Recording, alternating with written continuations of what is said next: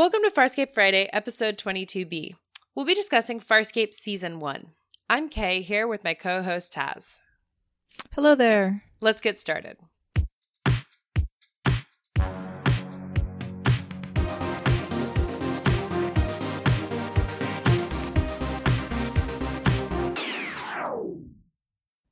Welcome back. Taz and I wanted to do a quick season one episode with our favorite moments, least favorite moments, and some of your listener comments. Taz, what was your favorite episode this season? My favorite episode. I think on rewatch, I'm going to have to say The Hidden Memory and then Nerve and the Hidden Memory. Kind of that two parter that goes together because I had forgotten how just incredibly tense it was and how it completely changes the tone of it all. And when I was um, when we were putting together the hidden memory episode, I was also struck by the fact how it's really Aeryn and Gilina's episode. Like they are the two that have the really strong character arcs throughout it, and I just find that really, really kind of cool to have you know these two women who are who are both caring about John and coming at it from different directions because they have different roles and it was just really neat. And also the introduction of Scorpius, who is my favorite villain of all time. So, Nerve and the Hidden Memory. So I'm cheating and picking two, but they're kind of a two-parter. What was your favorite episode of the season? Well, you totally stole mine because it was those two also. and I I think the more I've been thinking about it, the more my reasoning is that when you really look at season 1, the character arc is really Aeryn's arc. Like Aeryn has just the best character arc of the season. And it's also just the strongest arc cuz John lost his home, but Aeryn lost her entire life. And John fundamentally has been able to maintain who he is as a person, whereas Aeryn has had to essentially reconstruct who she is when she's apart from this society that has been her entire life. So I think that when you get that moment of Crais and Aeryn in Nerve, where she kind of tells him, I don't want to be you anymore. I don't want to be a peacekeeper anymore. It's just so fundamentally satisfying, you know, mm-hmm. in like a mm-hmm. really gut gut way. It's a really incredibly powerful moment and that's another reason I love that episode so much. And we talked about, you know, Aeryn having the stronger character arc throughout season 1. In contrast, since John is the viewpoint character, he goes through changes, yes, but it's much more subtle in season one, and it's more of a I'm living in a new country, but I'm still myself sort of thing. He hasn't completely adapted to the uncharted territories, and so his his development is there, but it's a lot it's a lot at a gentler slope, I guess is to say. It's not like a full arc. He hasn't he hasn't gone through a transformation yet. So I would say that's one thing to look forward to in season two, where I think we see the beginning of that transformation, and obviously we'll get into that later. What do you think of the character arcs of other characters like Dargo or Zhaan? I like them. I think that the three Dargo, Zhaan, and Rygel.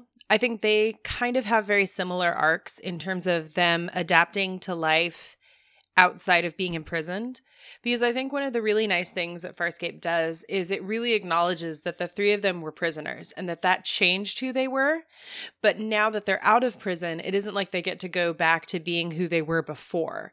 They each kind of have to adapt a lot like John to like a new world, to them not being in prison, but not being at home either.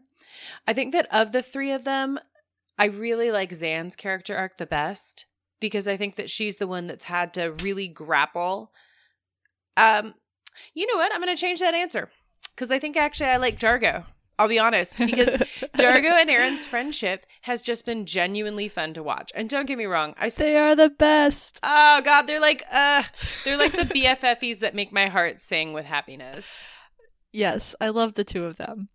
Yeah. Well, going back to Zhaan though, Zhaan does have a really nice arc where she does go through this sustained dark period where she has to go back to that place where she was when she was in prison. After prison, she got herself out of it, out of the very dangerous mental dark headspace of where she was a murderer, where she really burned her soul essentially, and on her path to be a priestess to find inner peace. And then we have that period where she's taken back to that place.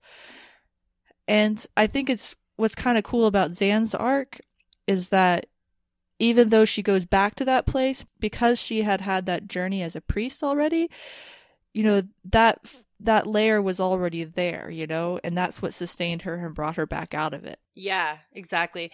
And I think we get some like real nice cues of that from um when when John and she share unity and then there's just this Mhm. kind of constant touching back on that, you know, where they're each now seeing a part of each other that they wouldn't have before.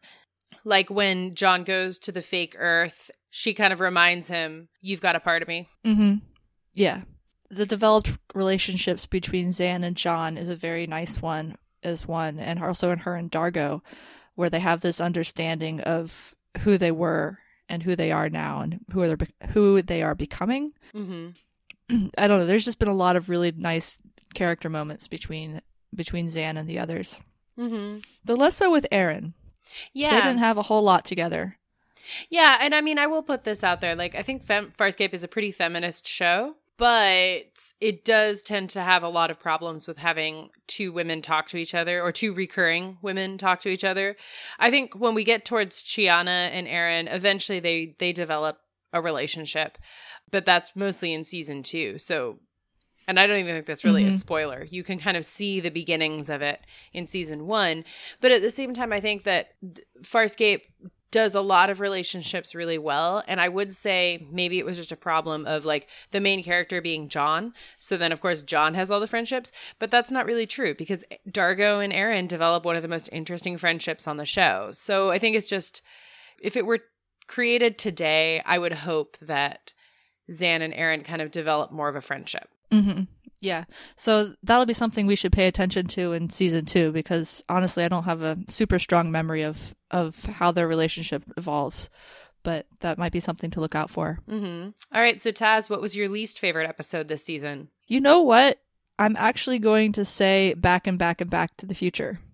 That's the one that gave me the heebie jeebies. I know that Jeremiah Crichton is often considered the worst of the worst, but it didn't give me the same kind of ooh feeling of oil over my skin that the really awful sexist stuff that was going on in Back and Back and Back into the Future gave me with Matala. So that's what I really disliked about that episode. mm-hmm. How about you? I think I'm going to say Jeremiah Crichton because I think it was just a sloppy episode, you know? I think that there were so many things that were brought up and dropped in that episode. The writing was so bad. The randomness of like a three month time jump that Yeah. then they don't ever really, you know, refer to again. and also, I think it, I don't know, the racist stuff in that. I mean, I realized it was unintentional, but that doesn't really make it any better for me. No, that's true. Yeah, that's not to say Jeremiah Crichton is a good episode by any means. yeah, no, no. And I mean, Yeah, I'm not That's saying my second least favorite. yeah, and same here. Like I like definitely back and back and back to the future is literally like a very, very close second. You know? Yeah. Yeah. Like it's a photo finish. I always kind of had in my head that Jeremiah Crichton shouldn't have been about him being on the planet. It should have been about him having been gone for three months and come back. And maybe I said this when we did the episode, but you know how in Buffy season two, when she comes back after running away and that's they deal with the fallout? Mhm. That's what I wish we got out of Jeremiah Crichton that we never got. yeah. There's literally no there's no denouement in that episode. It just like happens. we yeah. nothing. Anyway, okay. So who was your favorite one off character this season? I'm going to have to say Gilina. Okay. And I say this as someone who, you know, I didn't really dislike her the first time I watched, but it was also the first time I was watching it and I was a teenager. And, and but seeing her arc in the rewatch was actually pretty cool. She starts out in PK Tech Girl as being super loyal to the peacekeepers. She condemns Aeryn, she condemns John, and then she has this moment of human connection or, you know, species connection with John and it fundamentally changes her life.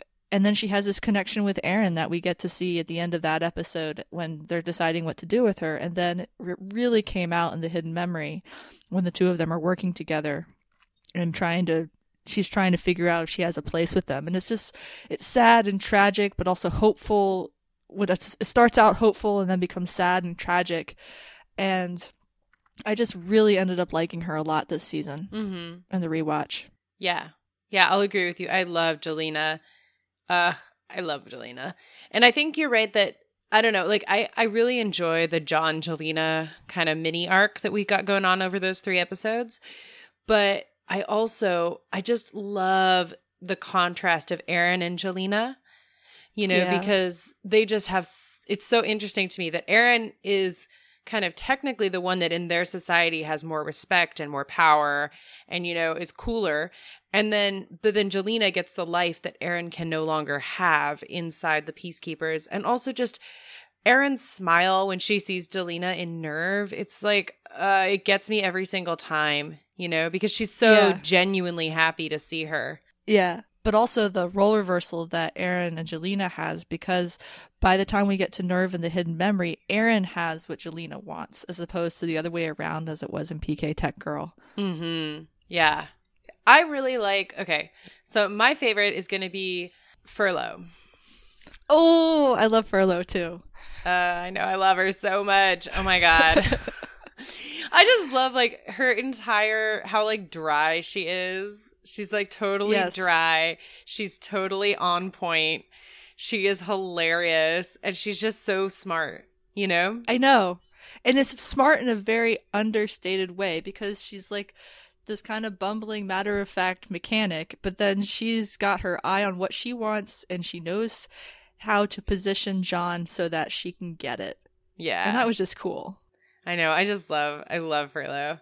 She reminds me like a little bit of Ed from Cowboy Bebop, but if Ed was like all grown up and actually understood human reactions. Grown up and more focused. Yeah, grown up and more focused. Mm-hmm. Yeah, I love Furlow. So, We haven't talked about Rygel and Chiana yet. oh, okay. Yeah, let's chat about them. Uh, I love Chiana. I think the show would be a much poorer show without her. Mm-hmm. Yeah, we she doesn't have a whole lot since she's uh, just joined at the very end of season one. But I think where she really shone was in Nerve, where she goes down with John, and you actually get to see her in action, being the knowing distraction, using her body, being very sexual, and that is her comfort zone, honestly. And yet she is still very competent. She goes undercover. She helps Gilina. She gets the job done, and I think that's that's one of the quintessential things about Chiana that that we really got to see in those episodes. Mm-hmm. And also that moment where she looks at Gilina and Gilina is kind of like, Does Aeryn love John? And Chiana's like, No, he loves you. You know? And there's She's like probably lying. yeah, I, I mean, I I 100% think that she's lying, and that's, that's Oh, yeah. what I love Yeah. about Chi- about Chiana is we don't get very many other characters that are that good at reading people. I mean, essentially, she's kind of like Jack Harkness, except hmm you know, instead she's awesome and a teenage Nebari. Not dissing on Jack. I like yeah, Jack. not dissing on Jack. And okay, I want to put this out there. I know I rag on Andromeda, the TV show, like all the time, but I genuinely like it. Okay, I like it the same way I like Xena, which is like as a guilty pleasure I watched as a young adult that like has imprinted on me, and that in retrospect I'm kind of like this was not good, but it doesn't make me like it any less. So I want to put that out there. Okay. Everyone has those shows.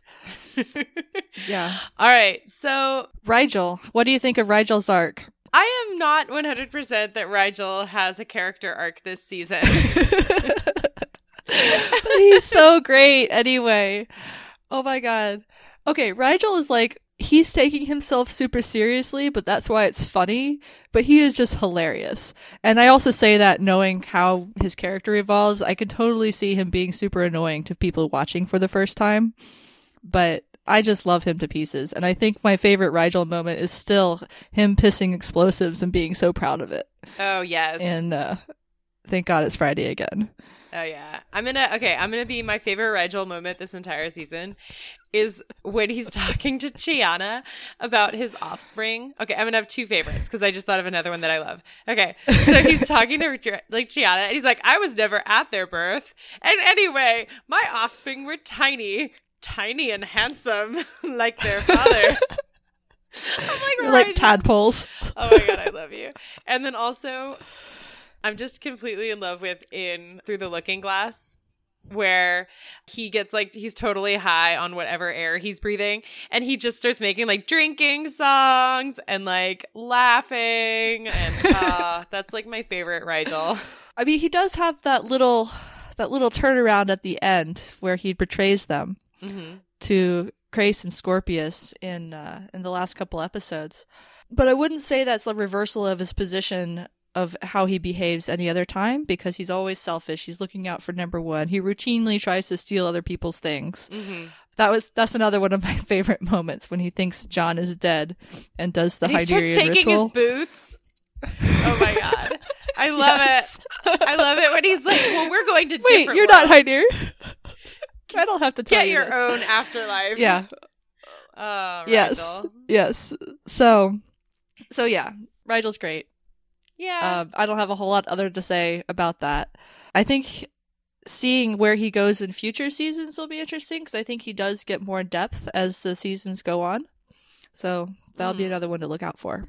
yeah. Yeah. Definitely keeping an eye on Rygel for some growth. Um, Minuscule, but it's there. yeah, I mean it's still there. And you're right. Like I think that by the end of the series, even when even if you start off being just really annoyed by him, you end up loving him because he Mhm. becomes kind of like that annoying uncle. You know, you see Mhm. at like Thanksgiving, and you're like, uh, but also I love you. and he smells. yeah. Oh my gosh. So we did get some comments about feelings about this season from Clones Away on Tumblr. We got, I am so weird. I actually liked the idea and kept watching no matter how bad it got sometimes. Jeremiah Crichton was the worst episode. I love the first one for many reasons, but you can't go by me because I really did actually enjoy Andromeda. Chiana made the made the last half of the season better, and we get a wider plot line, which is nice. It's not just alien slash science problem of the week like Star Trek. Um, yeah, I'd agree with almost all of that. Yeah. Mm-hmm. And I think that's the the fact that it isn't so serialized. I mean, they kind of start out that way, where there's like alien of the week. What's the problem? Mhm. but it really does get stronger as a show when it gets more into the continuity of actions have consequences and then what happens next and you still have some of the alien of the week but there's forward progress and forward momentum through all of that and that continues I think that the comparison that I would make with Farscape and Star Trek is that it's a lot like Law and Order versus The Wire, where Star Trek feels a lot like Law and Order in that it's a really well written, really tight show, but that each episode is kind of self contained, except for the rare two parters.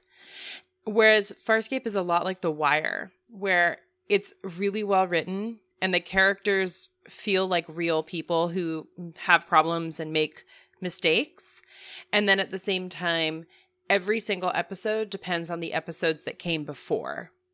And there's no kind of like, there's no kind of like episode where, oh, John breaks his back, but in the next episode, he's fine. You know, it Mhm. all is kind of Yeah. very continuous. And you know what's interesting about season one of Farscape too is I just mentioned they do have these Alien of the Week episodes at the beginning before they kind of finally find their groove. But the show writers actually make use of all that eventually. I think there's very few episodes that you could cut entirely that don't are not echoed later on. I mean, you don't have to watch them necessarily to enjoy the rest of it, but mm-hmm. There are references to those episodes later on. And I think that's just kind of cool.